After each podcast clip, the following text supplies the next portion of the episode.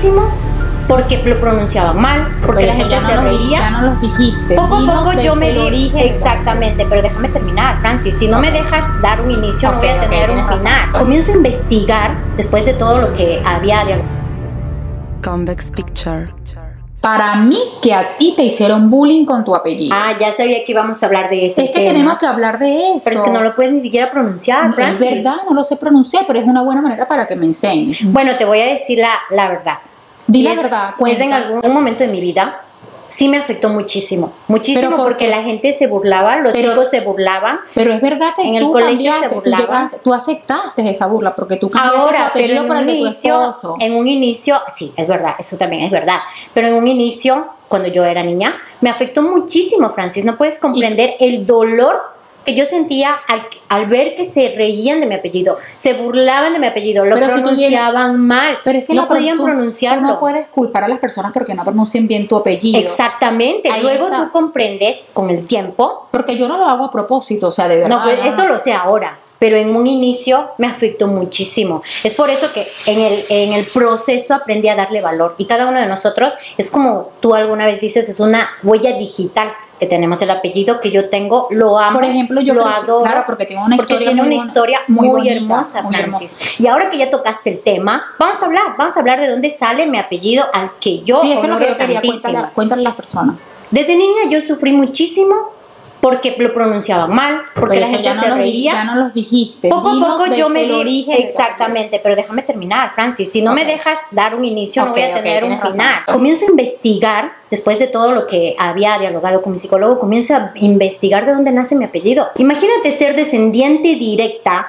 de un general inca. Sí, ¿Cómo no me ¿Cómo no me voy a sentir orgullosa?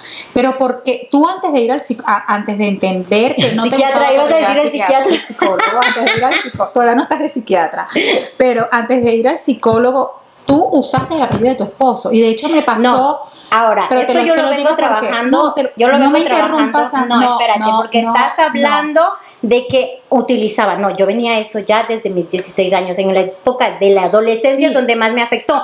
Ahora, al ver esta situación que viene, llego acá a Italia y conozco a mi esposo, y es un tremendo tema, ¿sabes por qué? Porque mi esposo es de apellido García.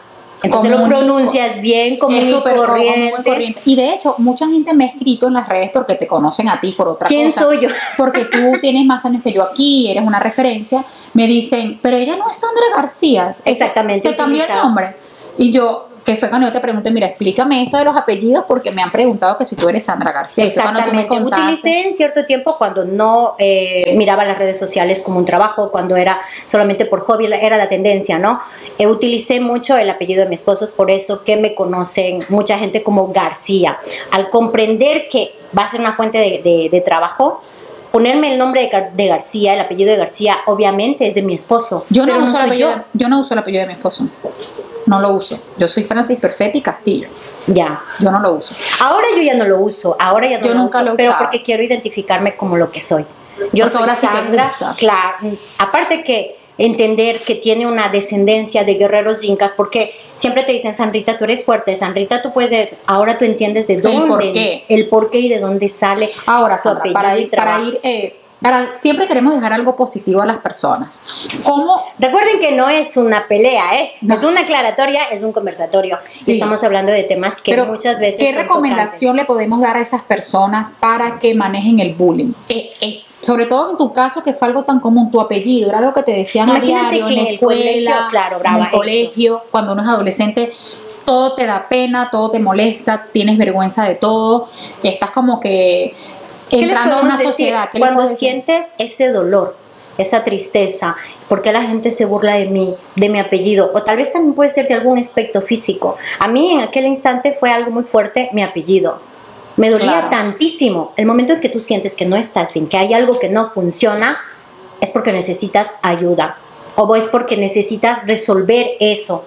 yo, ejemplo, yo por ejemplo, lo acepté con ayuda profesional, pero hay muchos otros que lo aceptan de manera natural. Sí, porque no está mal buscar eh, una ayuda, un psicólogo, en este caso, un orientador, un psicopedagogo en los colegios que se usan mucho.